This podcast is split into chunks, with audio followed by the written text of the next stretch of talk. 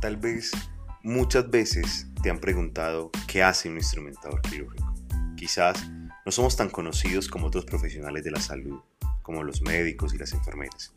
pero día tras día nos hemos dado a conocer por nuestro profesionalismo y el papel tan importante que desarrollamos durante un procedimiento quirúrgico que nos llevó a convertirnos en profesionales. Soy Germán Acevedo y esta es la historia de la instrumentación quirúrgica en el mundo y en Colombia aquí en otro capítulo de Instrumentando Ando.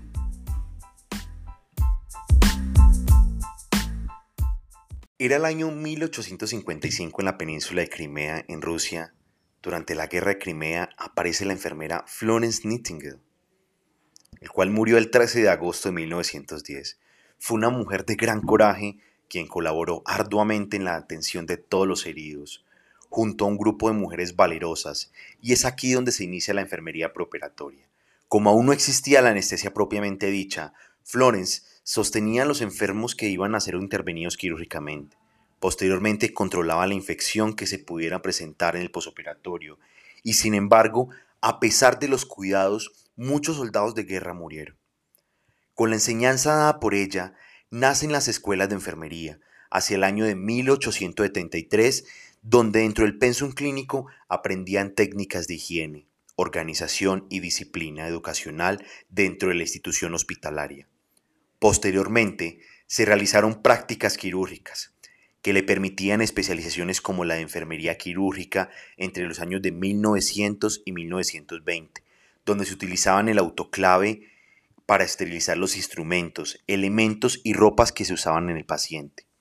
el uso de gorros y tapabocas en sala de cirugía, el cuidado riguroso de los pacientes en el posoperatorio, las transfusiones y el buen desempeño entre el quirófano eran requisitos indispensables para obtener su licenciatura.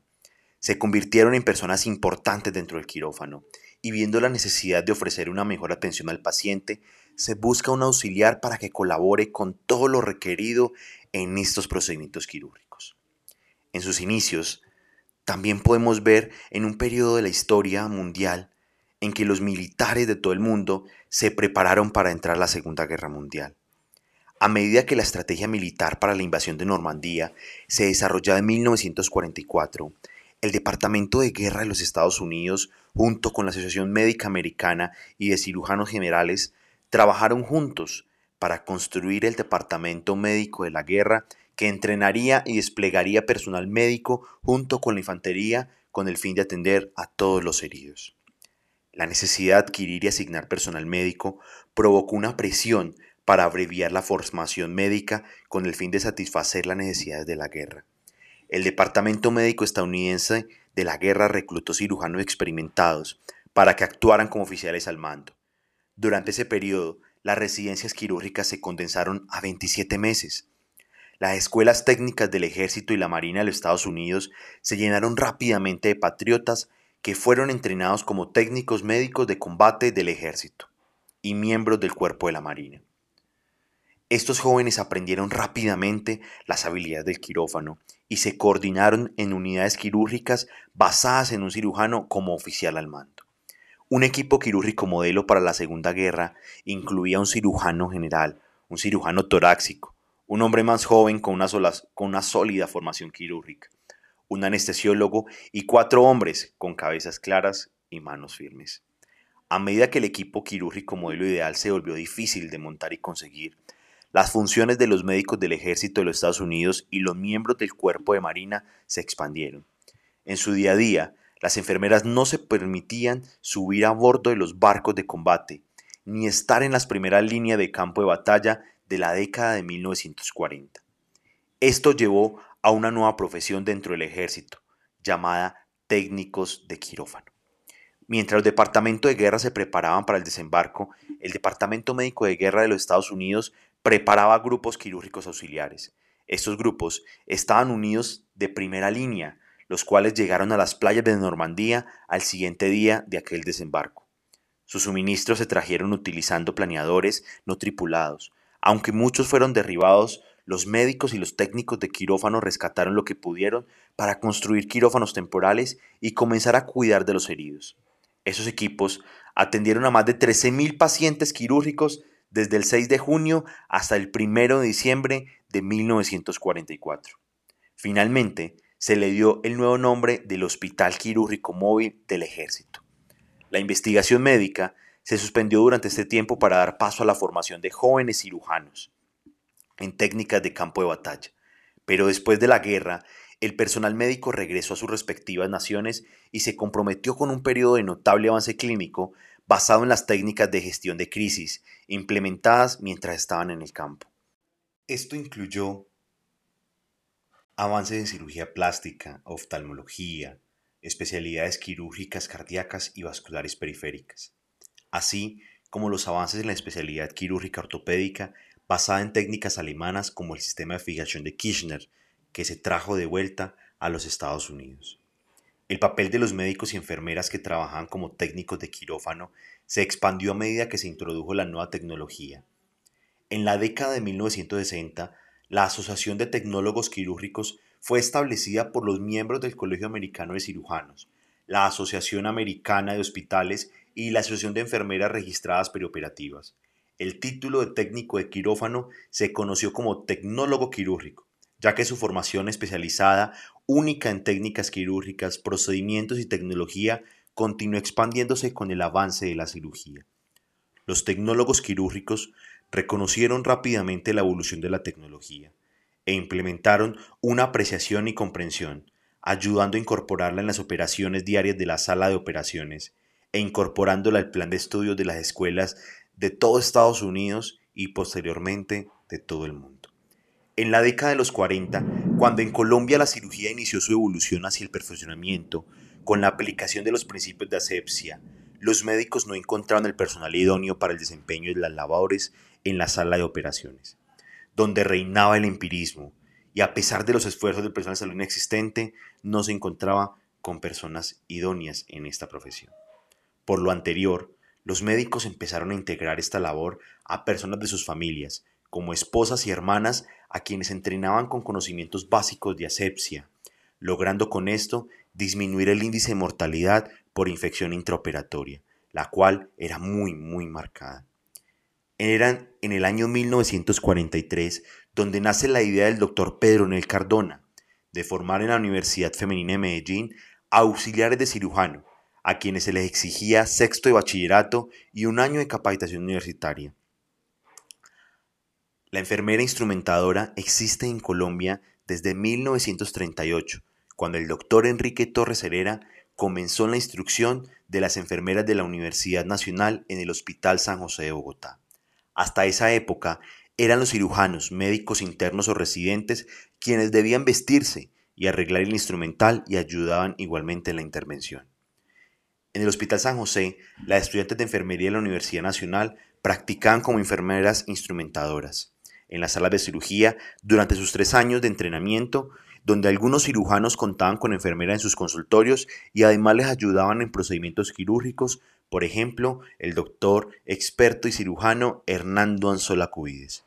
Por la misma época, en el Hospital San José de Bogotá,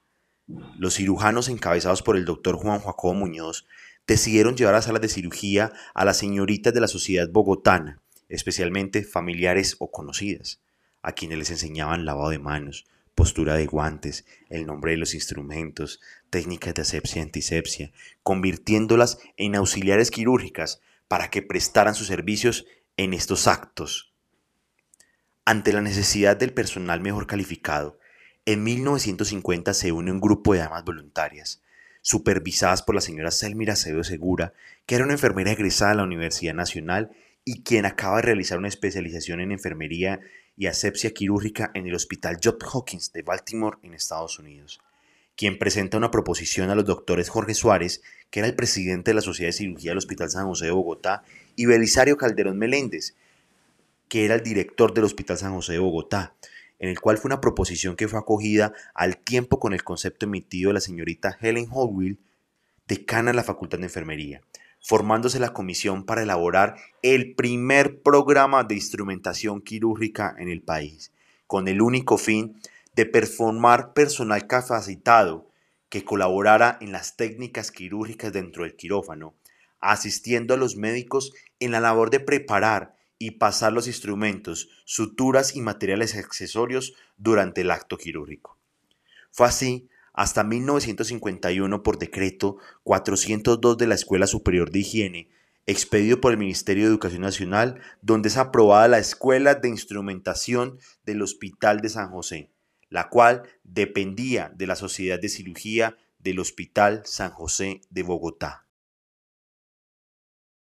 En 1953, el doctor Gustavo Delgado, jefe del Departamento de Anestesiología del Hospital San Juan de Dios, solicitó a la señora Selmira Acevedo de Segura un plan de estudios para crear allí una escuela de instrumentadoras similar al Hospital de San José. Es así como se crea la Escuela de Instrumentación del Hospital San Juan de Dios, dependiendo de la beneficencia de Cundinamarca, contando con la ayuda de la señorita Aida Manrique, enfermera egresada de la Universidad Nacional, siendo el director del hospital el doctor José de Carmen Acosta.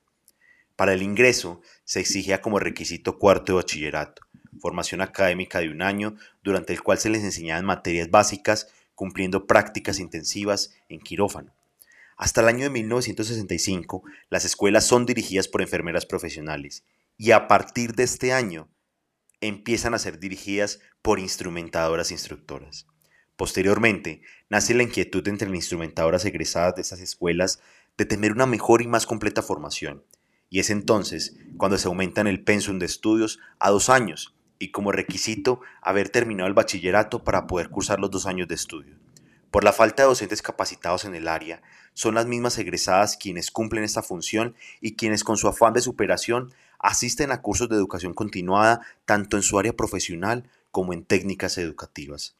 En 1964 se reabre el programa en el Instituto Politécnico Jame Isaza Cadavid, en la ciudad de Medellín, adscrito a la Facultad de Medicina de la Universidad de Antioquia, con un pensum académico de tres años, confiriendo el título de Técnicas en Instrumentación Quirúrgica. En Bogotá empiezan a funcionar las escuelas de instrumentación con profesores universitarios de las facultades de medicina para dictar en el campo teórico las materias relacionadas a la anatomía y la fisiología, las áreas de técnicas quirúrgicas, instrumental, técnicas de sepsia y antisepsia eran dictadas por las instructoras en instrumentación quirúrgica. Las estudiantes finalizaban los programas con periodos rurales, tiempo durante el cual prestaban su servicio en hospitales regionales o locales del país que lo requirieran. Obviamente, con una previa presentación de todos sus exámenes reglamentarios y su correspondiente tesis. El 25 de octubre de 1954 sale la primera promoción de egresadas de la Escuela de San Juan de Dios, instituyéndose así el Día Nacional de la Instrumentación Quirúrgica en Colombia.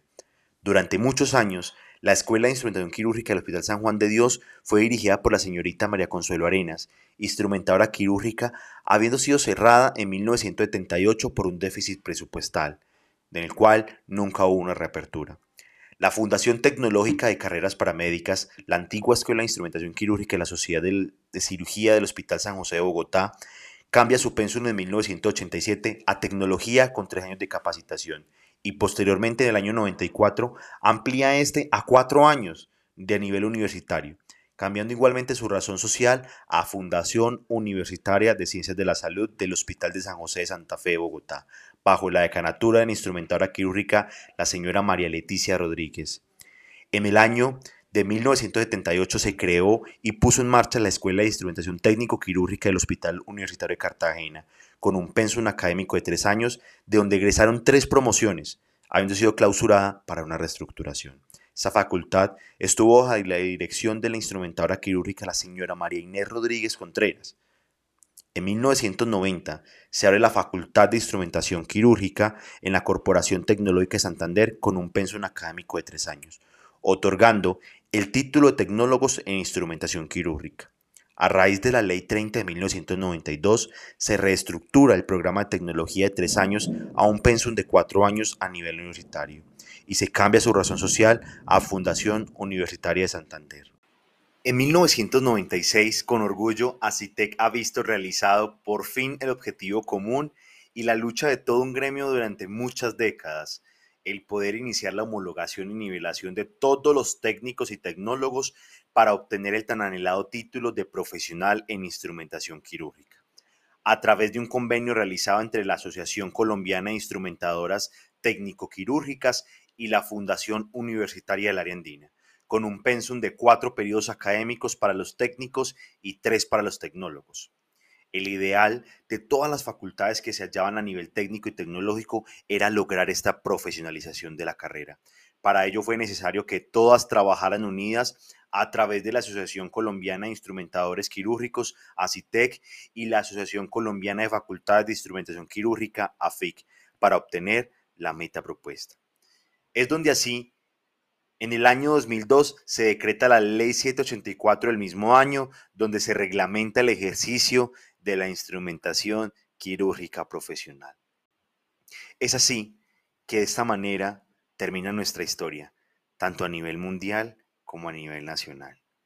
Aquí vemos cómo la instrumentación quirúrgica surge en medio de conflictos como una guerra, donde vemos ahora grandes profesionales en instrumentación quirúrgica en muchas áreas distintas a un quirófano. Esto es Instrumentando Ando.